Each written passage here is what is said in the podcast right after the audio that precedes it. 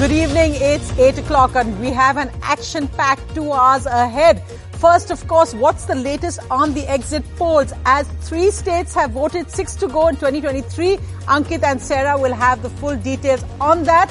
But also, we'll be looking at the other big political stories and what's happening on that. Delhi's Deputy Chief Minister, that's the big headline also, has been sent to CBI custody till Saturday.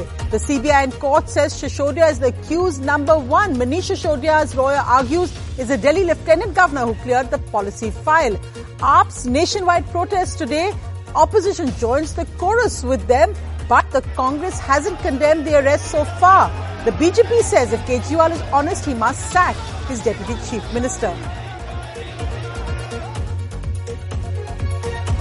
Exit polls show BJP plus winning two or three northeastern states. Tripura and Nagaland are projected to stay with the BJP and its allies, but they're losing Meghalaya. The polls show that BJP is winning Tripura, but a regional party is second. The Congress Left Alliance is coming third.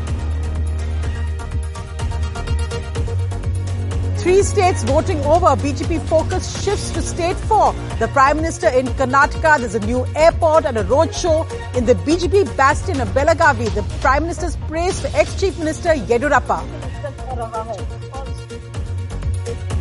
Air India CEO is exclusive to NDTV on the airline's mega plans. He also talks about behavior of passengers, saying our crew faces abusive behavior every day. COVID was caused by a leak from a China lab. A new report from the United States Department of Energy has these details.